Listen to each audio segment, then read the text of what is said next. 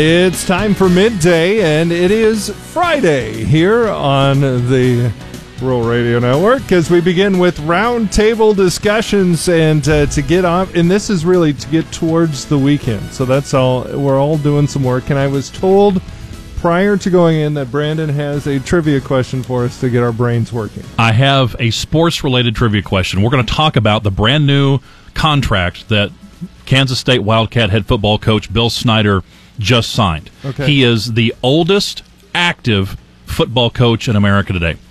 Who is the second oldest active football coach in America today? Can we wait till sports? We I'll wait till about it. sports. All right. The rest of you can be thinking about this too while we're going. Susan Littlefield was just talking to the governor, so her brain is full right now, right, Susan? Oh yeah, it's like overload. So Seward County became uh, number 48 in the livestock friendly. And Ah. speaking of sports, I have no clue who number two is, but I do know that the Green Bay Packers play-by-play guy is impersonating Scott Foster. Oh boy, Wow. that's So you would just if, think. if you get a chance to listen to the game, listen to this guy talk, you're going to think this man's in two different states. Wow. Well, I, don't, I would. So- I, I don't know why he would do that, but uh, anyway, what do you got going on today, Susan?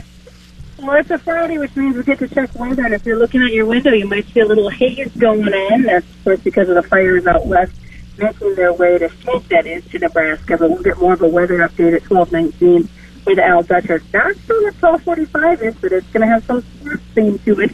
Jason Jorgensen will be bringing you to 1245. And then at 117, it is Friday, which means Friday's in the field. Things will be popping up popcorn as we talk with David Peters. All right, popcorn, fantasy sports, and Al Dutcher. Boy, it just doesn't get any better than that. Thank you very That's much. perfect. Thanks, Susan. Be safe out there. Uh, Brandon, I don't know. I, I, I the the second oldest. I, I'll give you a hint. Okay. You have seen him in person. And I would say that 90% plus of our listeners have seen him in person. Mike Riley. Frank Solich. Oh, I bet that makes sense. Frank Solich at 74 is the second oldest among active FBS coaches. So we're going to talk Husker offense and how competition is making them better. The University of Nebraska Kearney volleyball team is ranked eighth in the preseason poll. They went 33 and 4 last year. Get this, they lose a two-time All-American, but they return five starters, including their libero, and they might even be better this year. So we're going to talk a little bit of Loper volleyball, and of course, Kansas uh, Bill Snyder five-year deal that goes through 2020. He'll be 83 when it's up. Wow, that's that's impressive. That is impressive. Well- when I'm 83 years old, I'm going to be lying on a beach somewhere. Well, uh, yeah, but I don't. Even, I have no plans. With, Let sun, just- I'm not with making- sunscreen, of course. With Yes. lots of sunscreen. yes, slathered in sunscreen because you know I'm so white, I'm almost pink. So me, me and the sun don't get along. That's right. You're kind of translucent. I am. Yes. That's, that's absolutely it. All right, Bob Brogan, uh, how are financials Friday looking? Stocks are following the European markets lower. Investors are worried about a sharp drop in Turkey's currency. Also, um, consumer prices are on the rise, and the Education Department plans to cut a second rule policing for profits. And uh, we'll just uh, say that those are kind of the things we're watching right now. And uh, George Carlin used to say that he would not like he didn't like going out in the sun except to neutralize the blue color of his skin. There we go. All right, all of that is coming up on midday. Good afternoon on the Rural Radio Network. I'm Clay Patton. Joining us, Mike Zuzolo of Global Commodity Analytics. And Mike, as we take a look here, was this WASDE report more bearish than many of us expected? It was going to be whether the crop ratings being so much better than last year were going to win out in terms of the yield number and that overshadowing what maybe is happening out in the world stage and also what's happening in our fields here in the United States, Clay, with this recent dry pattern in parts of the western and central corn belt. And I think that's the clear message that the USDA sent was that the crop ratings won out with a 178.4 corn yield and a 51.6 bean yield. I wouldn't be surprised to look back and say these were our top end numbers uh, for the crop year at this stage of the game if we don't get some decent rains the next couple weeks, especially uh, in the corn because I'm not sure how much additional rains will help the corn at this point. But we have now 30 days to trade these numbers, and so USDA has put a marker down and said you've got plenty of supplies domestically. You don't have to worry as much about the world crop, and you don't have to worry as much about what's happening on the demand side uh, when it comes to other areas that may need our corn and beans. As we take a look there then towards the stockpiles, U.S. definitely ramping up on the soybeans, but corn and wheat falling below last year's levels. Does that maybe signal some more long term support in the future? Yeah, I think corn takes the overall leader to the upside after today's report, both because of what we just talked about in terms of the potential yield damage and that 178.4 being pulled back down towards last month's numbers, and also because the world stocks, while they did go up, they didn't go up in a swelling manner like the soybeans did, and even like the global wheat stocks did. We had priced a lot of uh, reduction in the world wheat stocks because of what was happening in Europe and in Australia, uh, but we still came away with a, a very big ending stocks number of only about 1 million metric tons, 1.5 million metric tons less than last month. I think we needed to be closer to a 10 million metric ton reduction to feed the bull. In other words, closer to 250 million for world ending stocks for 1819. As we take a look, soybeans continuing to crash now 33 lower currently. As we see that, could we see some value buying come in here possibly before the close? I would doubt it unless we held the 200 week moving average in the meal. This is the I think the secret weapon of the bean complex always has been the meal technicals and the world meal stocks did fall today versus last month. So 200 week moving average in meal, we're right on it or right just below it right now around 325 for a low in August meal. If we would hold that, you might see some end of the day short covering clay, but I think otherwise uh, you may open up the downside here if the wheat and the corn join with the beans to the down. Quick look to the outside markets. U.S. dollar index breaking above 95.50 and being able to hold so far today. Does that signal more upward movement there and uh, more weakness against our commodities? Yeah, this is where the wheat market is probably the most vulnerable and threatened because of the Turkish uh, currency is down almost 20% today on fresh sanctions there. So we've got a wide-ranging emerging market sell-off in the currencies, and that's spiking this dollar, breaking it out. That's a big deal, not just for the grains, but also for the livestock too.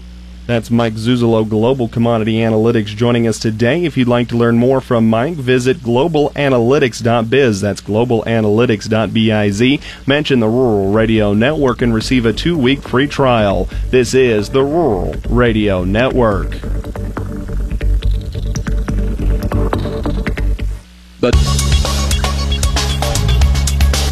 Well, time for us to take a look at some ag and regional weather and see what's going on around. And this is the least complicated forecast we've had for a while, I think. Yeah, pretty quiet as far as our weather, and really not a whole lot of change over the next uh, several days. Uh, if you're noticing maybe a smoky smell to the air right now and also some haze in the sky, it is from the fires out west. It's coming up and over this ridge of high pressure. I was trying to interpolate or uh, demonstrate with my it. hands on yeah, the radio and uh, yeah. bang the microphone. so I apologize to your ears there, but we are seeing some of that smoke go up and over a ridge of high pressure that's over to our west, and that smoke kind of spilling into our area. And I know, I know, when I walked outside just a little bit ago, you could smell could a little bit really? of that smoke, just very wow. faintly and of course we're, we are seeing some hazy skies behind because of that. So. They said that, that, I think the Weather Service was saying that you couldn't really see it, but it was all the way in New York City as far as wow. it was way up in the atmosphere. So that's it's a, it shows how huge those fires. Are. Exactly, and it just keeps going and going and going. But yeah,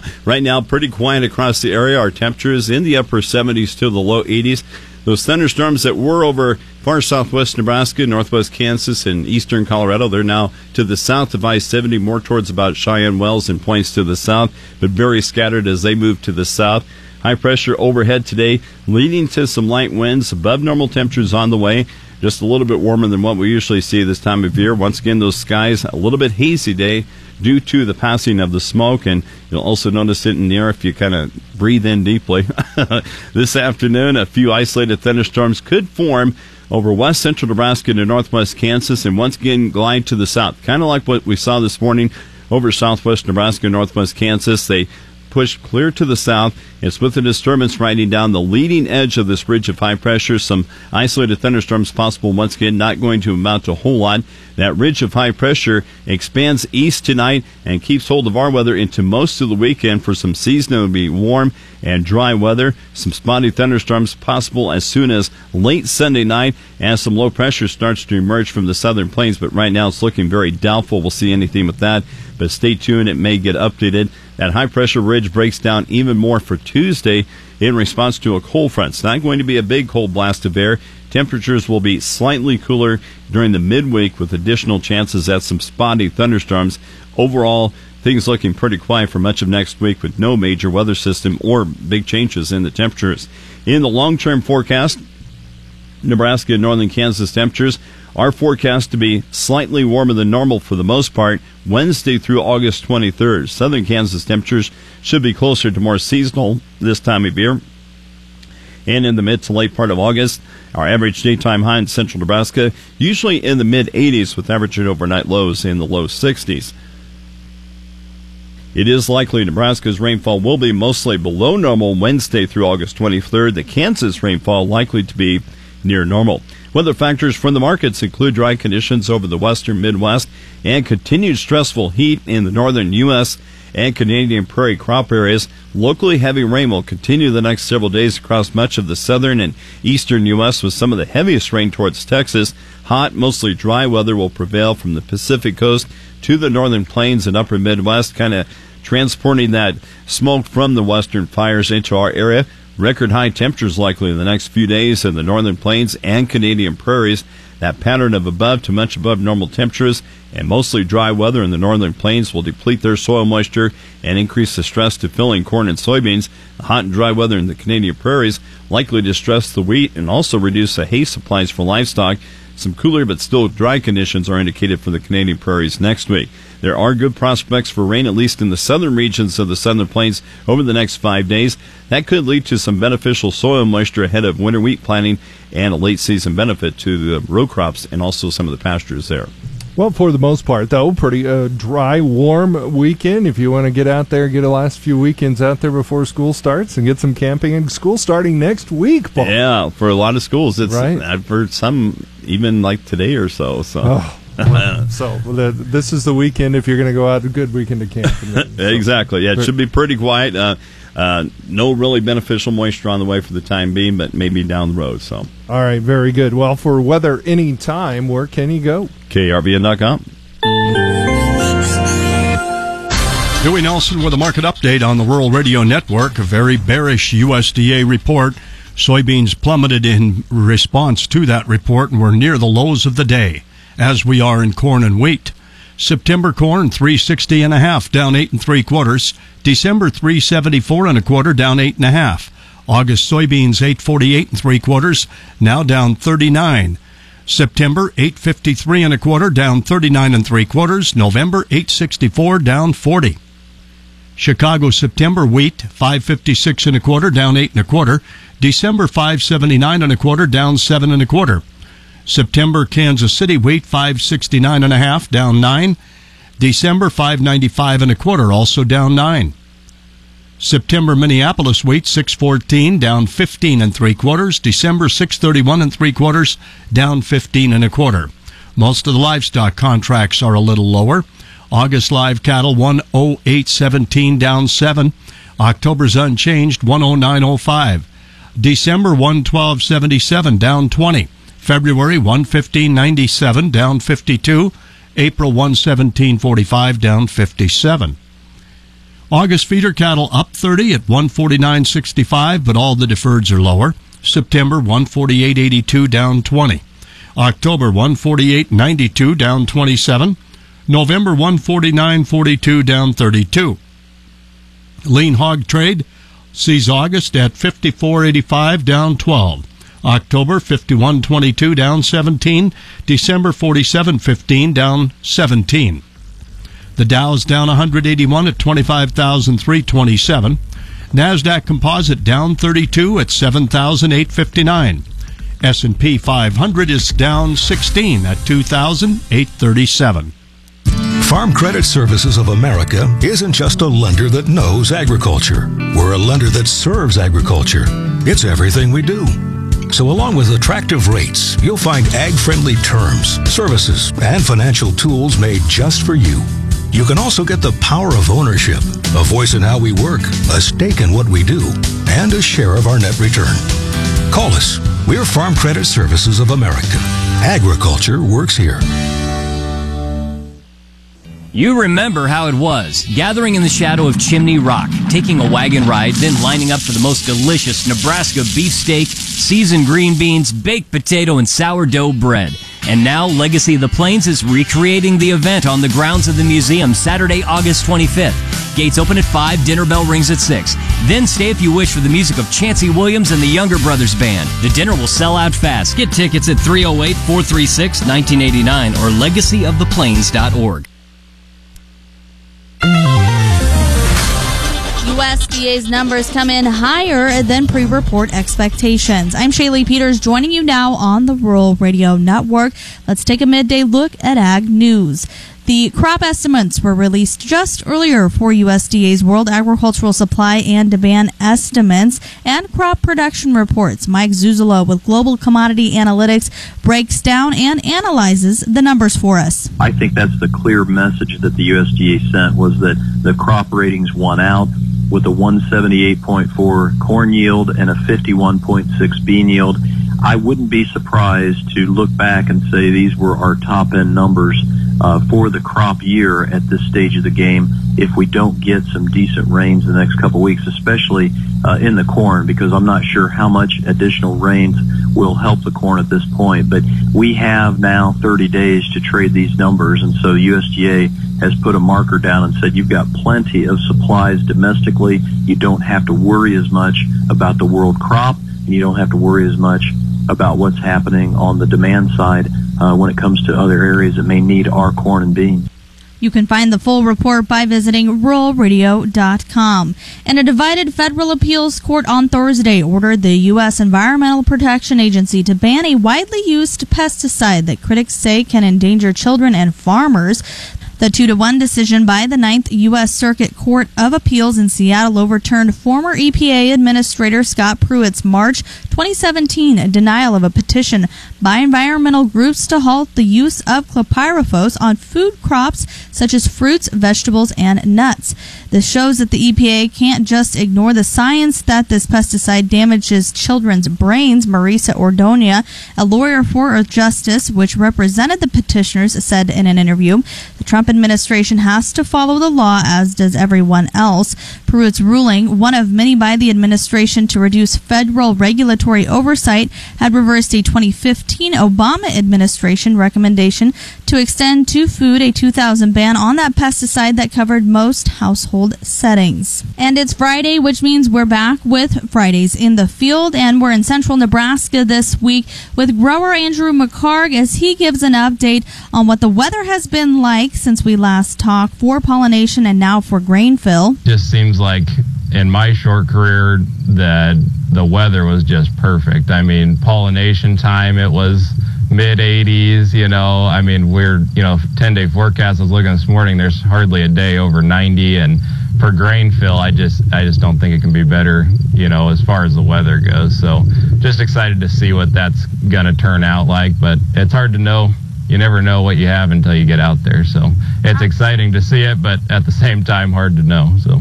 This part of the state is heavily irrigated, and McHargue says they've started to slow down on some of their crops. Yeah, I think uh, the corn is definitely slowing down. The corn and the earlier planted popcorn slowing down quite a bit. I mean, we're not done yet, but definitely on the downward slide. The organic crops and the beans are kind of at peak use, so luckily we've had some rains here, but we'll be running those pretty hard. I would think until the end of August here. Um, we'll see how things progress, but you can head on over to our Facebook page or follow us on Twitter to find McHargue's full audio and video feature. And finally, just announced this morning by Governor Pete Ricketts, Seward County is the next in a strong lineup of livestock friendly counties to be designated in Nebraska.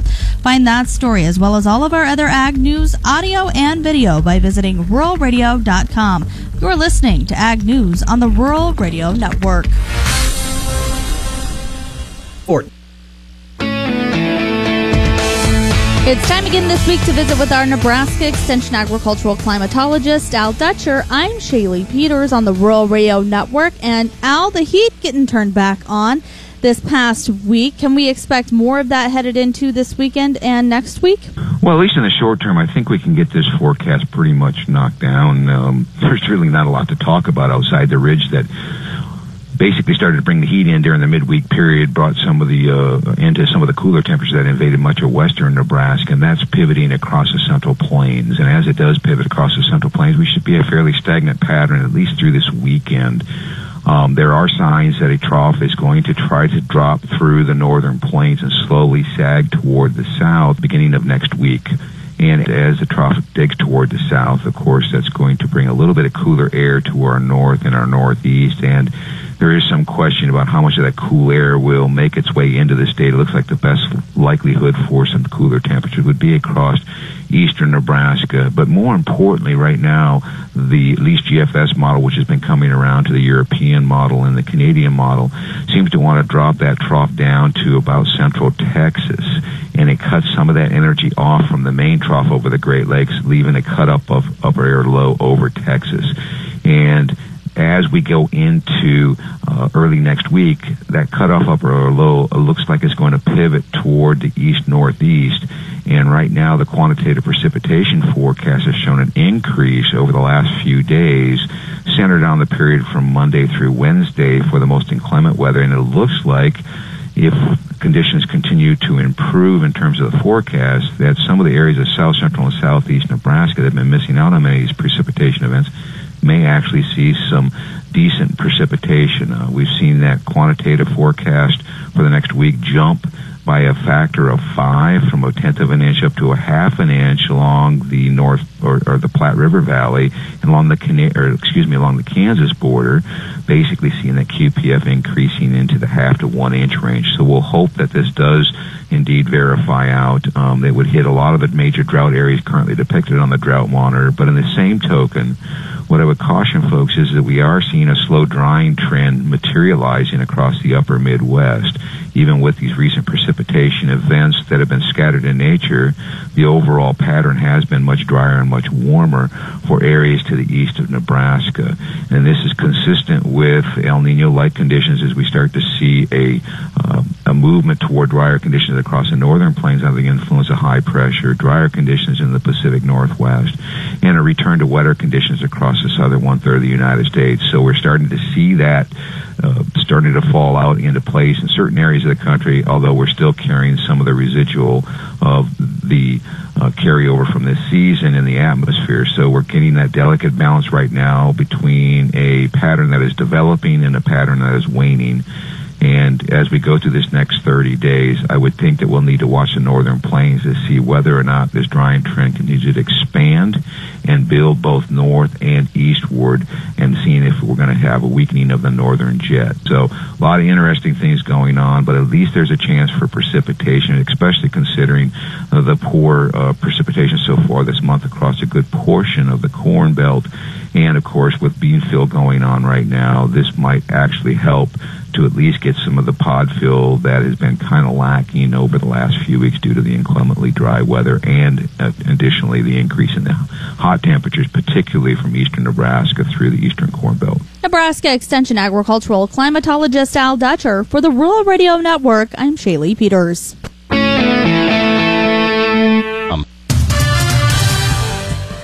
Time for us to check in on sports. Here comes Brandon Bennett.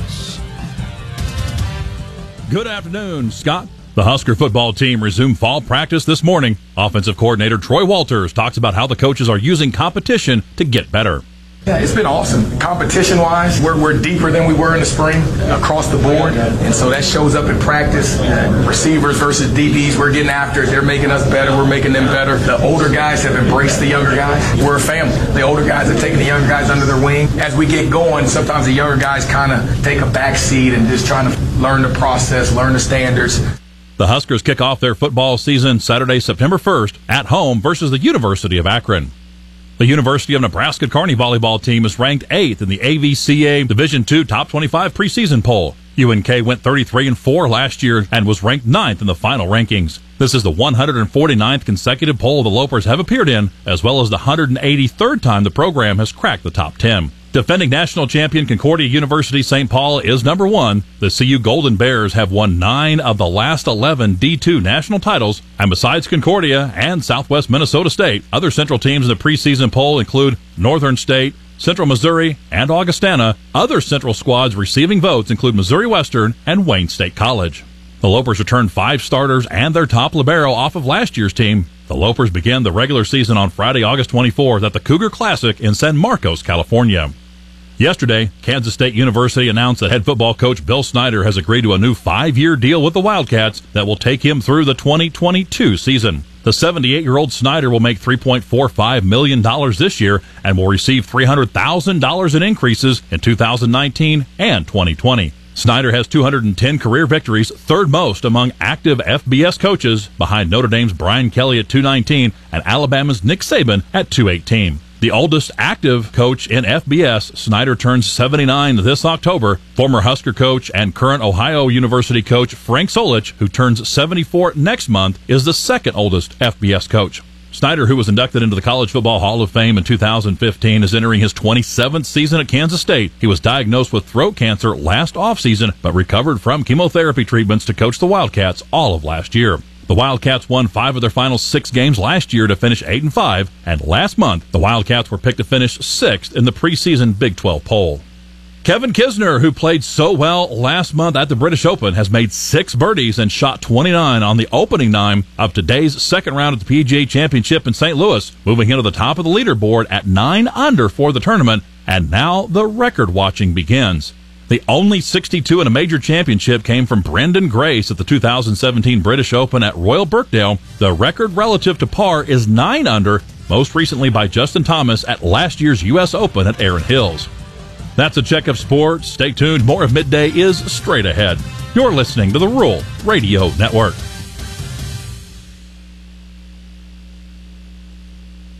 This is Betty White. I know you don't need one more thing to worry about, but listen high blood pressure can cause kidney damage, blindness, heart attack, stroke, and you can have high blood pressure even if you feel all right. One in seven adults has it, but it's easy to get your blood pressure checked, and you can treat it if it is too high. So don't worry about it, don't ignore it, just see your doctor and check it out. For your free booklet, visit the Will Rogers Institute at wrinstitute.org and find us on Facebook and Twitter. Hey, if you're missing a goat and its baby, there was one found in Overton at Flatwater Food and Automotive on Highway 30 there in Overton. A mama goat and a baby. They have not been harmed and are in great shape, just looking for home. Give them a call, 987 2310. 987 2310 if you're missing a goat and a baby. Forecast tonight. Lows around 60 degrees. I'm Dave Schroeder, the Check of News. Nebraska's prisons director says delaying a longtime death row inmate's execution would likely prevent the state from ever carrying out the sentence because officials can't purchase any more of the necessary lethal injection drugs. Corrections Director Scott Frakes said in a sworn statement yesterday that the pharmacy that supplied Nebraska's current batch of drugs is unwilling to sell the state anymore. He says he has contacted at least 40 potential suppliers, and only the current suppliers would provide them. The affidavit came in response to a pharmaceutical company's lawsuit alleging that the state plans to use their drugs improperly.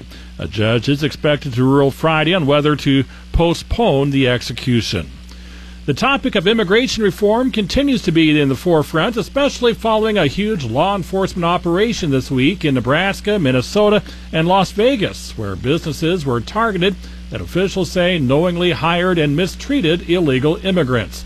Nebraska's 3rd District Congressman Adrian Smith acknowledges Congress hasn't been able to resolve the issue, but says there are proposals available. We need to pursue uh, immigration policy that's based on freedom, opportunity, and the rule of law if we don't focus on, on any of those or, or just uh, some of those without the others, you know, I, I fear that we won't have good policy.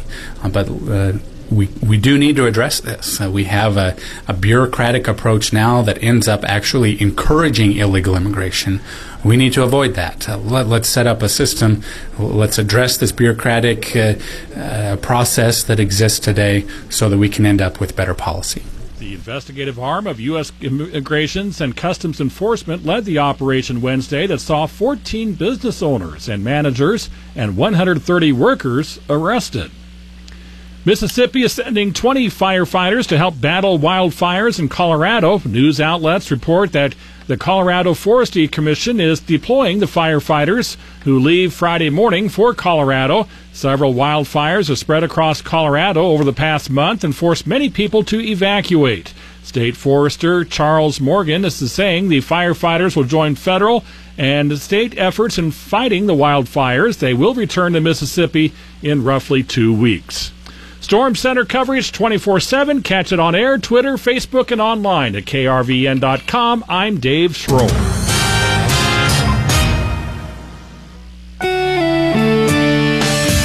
Jason Jorgensen with you on midday. Well, today we are talking fantasy football with Kevin Payne, one of the senior writers at rotowire.com. Let RotoWire help you win at fantasy football. They have all the draft kit information you'll need to dominate your league. Kevin, thanks a lot for the time. I suppose it's that time of year again when everyone's amped up for fantasy football. It is. It seems like every day, you know, whether somebody drops a pass or catches a pass or makes a throw or doesn't, kind of uh, affects their value. But you just got to kind of take uh, a lot of the information coming out of camp with a grain of salt. But we're definitely getting into the heart of draft season. When you go into this season, what are some of the things you're, you're kind of focusing in on as we get set for another uh, year of drafts and another year of the NFL? Well, I think you got to take a look at the position battles um, that are going on out there. Especially, it seems to be a lot of these running back situations are unsettled. We had a big crop of rookie running backs come in that are going to make a pretty big impact. And the question is really, are they going to, you know, be in some sort of timeshare, or is the rookie in a position to go ahead and take over from day one and get to, uh, work on two or three downs each and every series? So that's something you got to take a look at, and then you got to kind of look at your draft strategy and, and preparation. The one thing that appears to be this season is that you want to get some running backs early, just because those elite running backs who are going to be on the field for all three downs are very scarce and hard to come by. So if you can get those guys early, positions like wide receiver, tight end, and quarterback seem to be pretty deep. So you can go ahead and wait into the mid rounds to fill out your rosters as long as you get those running backs early. And I think that's going to provide a good foundation for your team um, before you go ahead and fill out the rest of your roster. Today on Midday, we're joined by Kevin Payne of RotoWire.com. Kevin, who are some of the breakout guys you're kind of keeping your eye on? Yeah, a few guys that I would go ahead and, and talk about. Getting back to those running backs that are rookies and I think are going to make a big impact.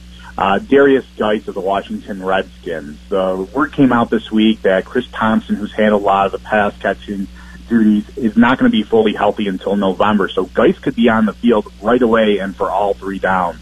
Another rookie like Royce Freeman out of Denver.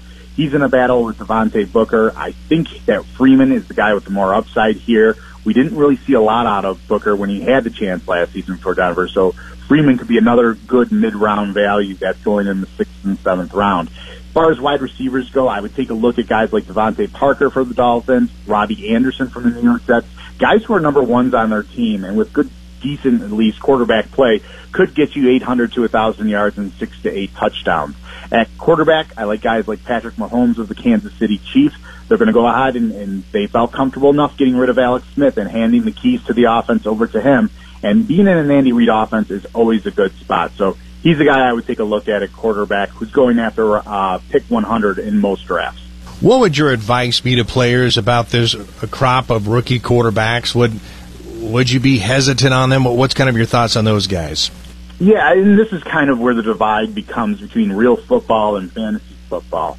I'm not really high on any of these guys this season. Now, in the past, we've seen rookies break out. We saw it last year with Deshaun Watson before he got hurt. We've seen it in the past with Robert Griffin, Cam Newton. So there tends to be a guy that does go ahead, and by the end of the season, we look back and say that rookie made an impact. However, I think a lot of these guys are going to get brought along slowly. Most of them have veterans in front of them, so therefore they may not even see the field until midway through the season, if at all. So I'm going to say for fantasy purposes, exercise caution. because in real football terms, these franchises are thinking about these quarterbacks being their, fr- their franchise quarterback for the next eight to ten years. So they're going to do whatever they think is necessary this season to bring them along and make sure they're prepared so that once they actually do get the starting nod, they'll be there and be there for a long time. Today on Midday, we're joined by Kevin Payne, senior writer with RotoWire.com. Now, Kevin, there is, it always happens that change teams, you know, due to free agency or trades. Any of those guys kind of on your radar? Um, you know, the one guy uh, that's probably a mid to late round guy who I'm just curious to see what he can do is uh, Jordy Nelson to see if there's any gas left in the tank. He's going to the Oakland Raiders. He'll be the number two. There's no Crabtree there anymore. Aaron Rodgers really upset when they let him go from Green Bay, which I think is very telling. So there are a few guys I think that are going to have value this year, and uh, I think Jordy Nelson is a guy that you could take a look at in those mid to late rounds that could provide some nice value. If you were sitting there with the number one pick, and I know every league's a little bit different on how they score things, but if you had the number one pick, who would you take? Yeah, I think right now the safest guy is Todd Gurley. Um, you look, Le'Veon Bell's in the conversation, but a lot of his numbers, especially uh, yards per carry and a lot of the the stats like that, were down a little bit last year for him. So that's why I don't have him number one. And David Johnson, coming off the wrist injury, going to be a very run heavy offense. Um, even if Sam Bradford does start week one, very run heavy offense, but a little bit worried about that wrist. And they drafted a really nice rookie named Chase Edmonds who might get some work as well. So I think that the safest guy with the offense that has the most upside is going to be Gurley, who finally they started throwing the ball to out of the backfield last year, just adding to his value. I think we're going to see him get into uh, well over a thousand yards rushing and get into the end zone at least double digit times. That was Kevin Payne, senior writer at RotoWire.com, talking a little fantasy football with those drafts just around the corner. Stay tuned. More midday is just ahead. You are listening to the Rural Radio Network.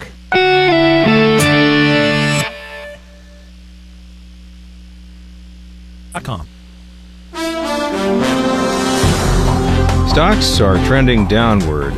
With the midday business report for Friday, I'm Bob Brogan. Stocks are skidding on Wall Street today, following even sharper drops in Europe as investors worried about the financial stability of Turkey.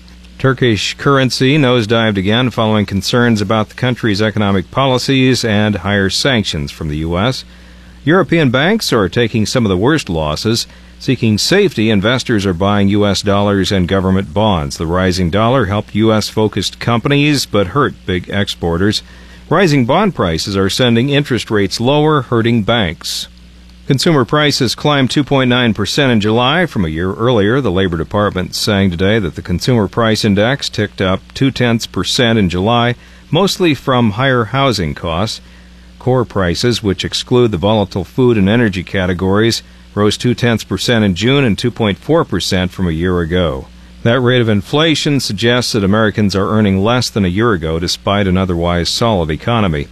The Trump administration plans to roll back another major Obama era rule that was created to police the for profit college industry.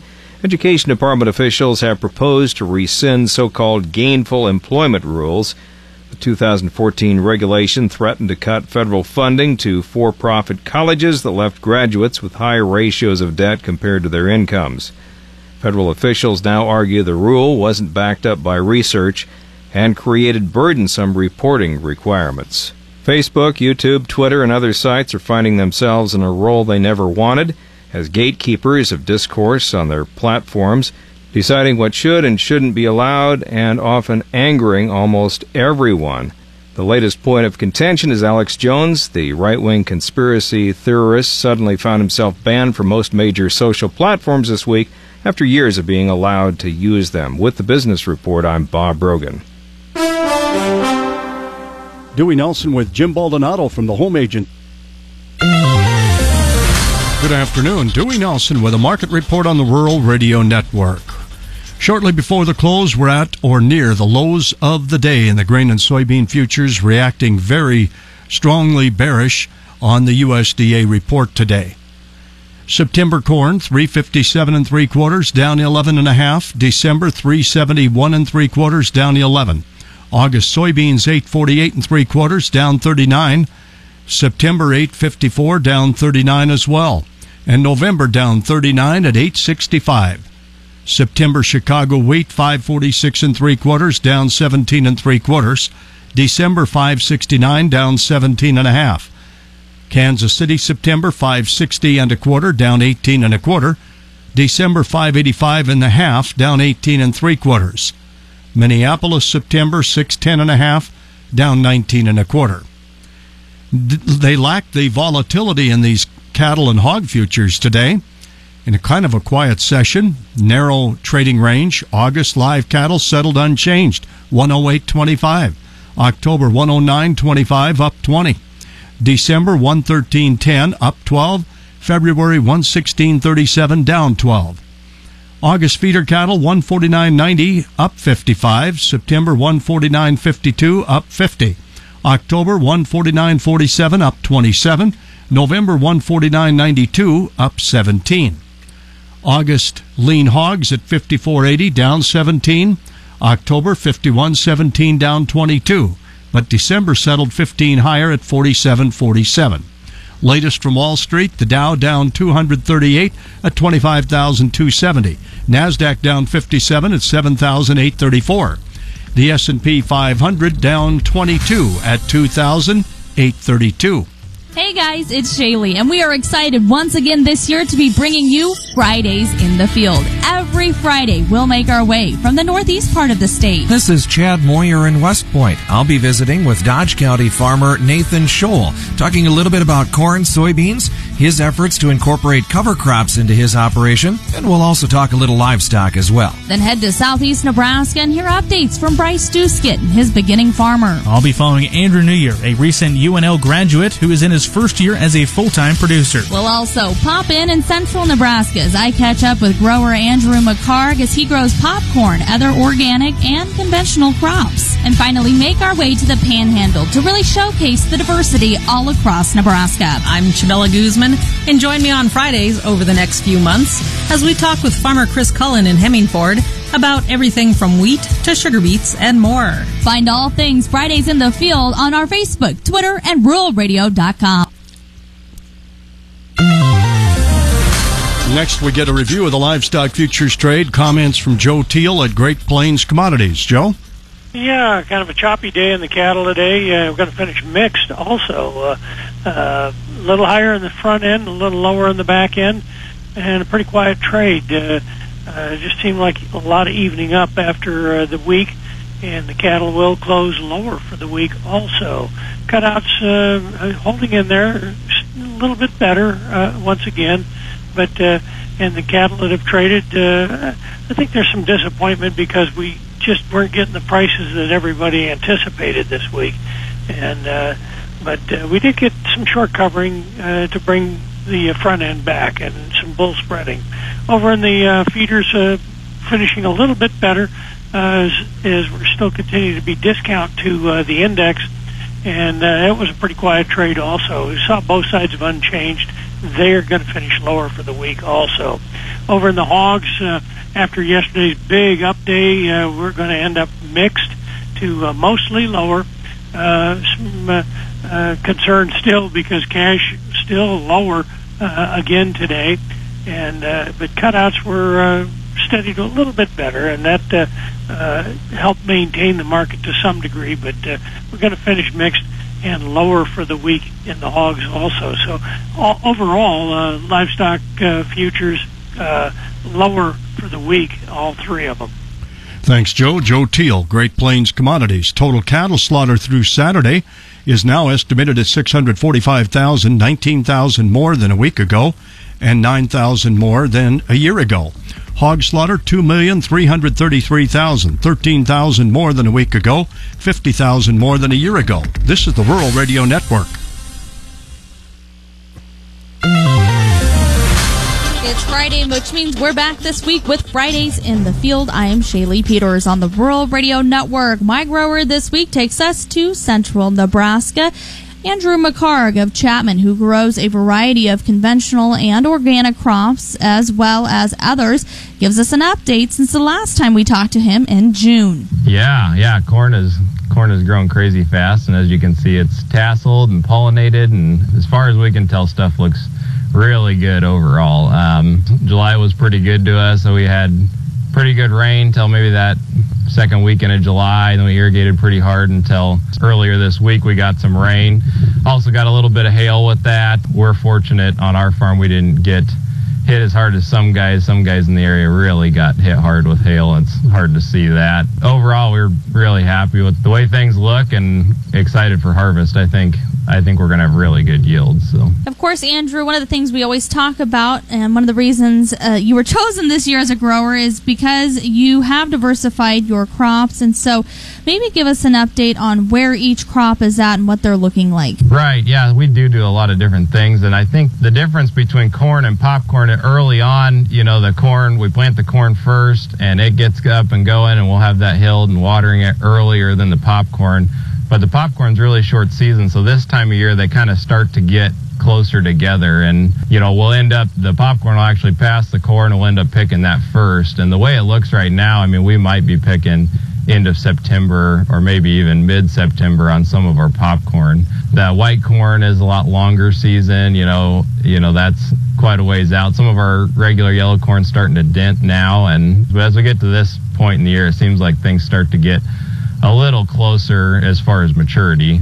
Our organic crops we plant quite a bit later just for weed control and quicker growth. So we're still irrigating those pretty hard. We're kind of right in the crucial period on those yet. Some of the most of the corn and popcorn or conventional popcorn is slowing down now.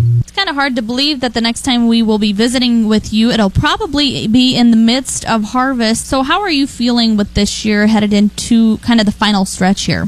I think we're really excited here. Just obviously we're mostly irrigated, but just with the rains we've had, every corner, every every stalk has gotten watered. We're just really excited to see. I think we should have some really good field averages and farm averages, just tying everything together. And just yeah, we're obviously a little nervous about. I mean, the price isn't great, but the crops look good, so there's kind of some some good with the bad. So you bring that up. It's been a very interesting summer, and a lot has happened actually since the last time we talked to you in June. Andrew, what's your perspective as a young producer who's in the midst of this? Yeah, I think it's scary to see. I mean, just to see the prices where they're at. I mean, that for me personally, that's part of the reason we're diversified is just to try to withstand that a little bit. But the the tariffs, the prices, you know, all of our crops, including organic, is based off the board of trade in some way or form, and so that puts everything a little bit lower. And it's it's hard enough to make it in this business, but when you're, you know, potentially, I've read and heard that we're potentially a dollar under what we could be if we could get some tariffs and you know trade figured out. So that's kind of hard, but you know, just doing what we can. You know, we've saved some money on irrigation. We're just trying to run it lean and tight, and we'll make it through, and hopefully, you know, we'll have better prices next year. It's Central Nebraska farmer Andrew McHargue for this week's Fridays in the Field. Catch all of our audio and video from Fridays in the Field by following us on Twitter, liking us on Facebook, and of course visiting ruralradio.com. I'm Shaylee Peters on the Rural Radio Network. Dewey Nelson on the Rural Radio Network. Well, we have that USDA report out this morning. John Payne joins us from uh, Daniels Ag Marketing in Chicago, and he's publisher of the newsletter This Week in Grain. So there were so many negative factors in this one. Did you find something that was positive? Well, yeah. I mean, there's there's a lot of good things that I think will come out of it long term. The demand side on corn is where you want to start. They raised demand another 150 million bushels, so we're just around 14.9 billion for next year, which uh, you know really sets the high bar here for us to produce going forward that is going to stay where it is. I imagine we could even see it creep higher in the short term. So, uh, from a corn side, I, I don't take the report as that bearish. I think a lot of this is expected. The yield, you know, relative to the conditions, have kind of reflects this. Now you can debate you know, whether it should be a 176 or 180, I guess, but you know, 178 and 179 seems to be a level that uh, you know should be somewhat supportive uh, for the markets longer term. I think you know between now and step one, I expect markets to stay pretty ugly. It's uh, a lot of supply out there needs to clear here. Old crop combined with the early new crop harvest. So if a rally comes, I think you want to be in there buying March. You know, mid 370s and higher. I think you should have an opportunity to make some money with that. Well, at the same time, I thought possibly there could be some bargain picking on the bottom here today, but that didn't seem to occur. No, I, I think the markets like wheat, you're going to have a. We're still really elevated compared to where we were in July.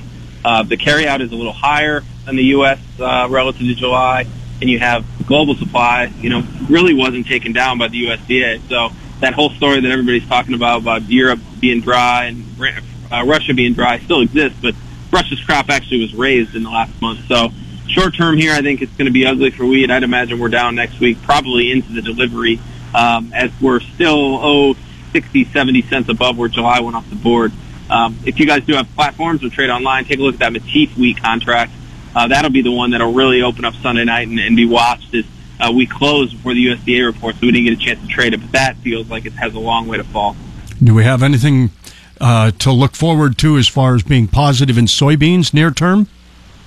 Uh, long term, I think you know bringing lower acres, but uh, short term, much like the other crops, we have a big supply that needs to clear in the short term, and I think step delivery, much like July delivery being ugly, I look for September delivery to kind of give us that same type of bearish taste in our mouth. Thanks, John. John Payne. Senior Marketing Analyst with Daniels Ag Marketing in Chicago. Go to danielsagmarketing.com. The corn trade finishes 11 and a quarter to 12 lower. Soybeans 41 to 43 and a quarter lower. Kansas City wheat 18 to 19 and three quarters lower. And Chicago wheat was 16 to 18 lower. This is the Rural Radio Network.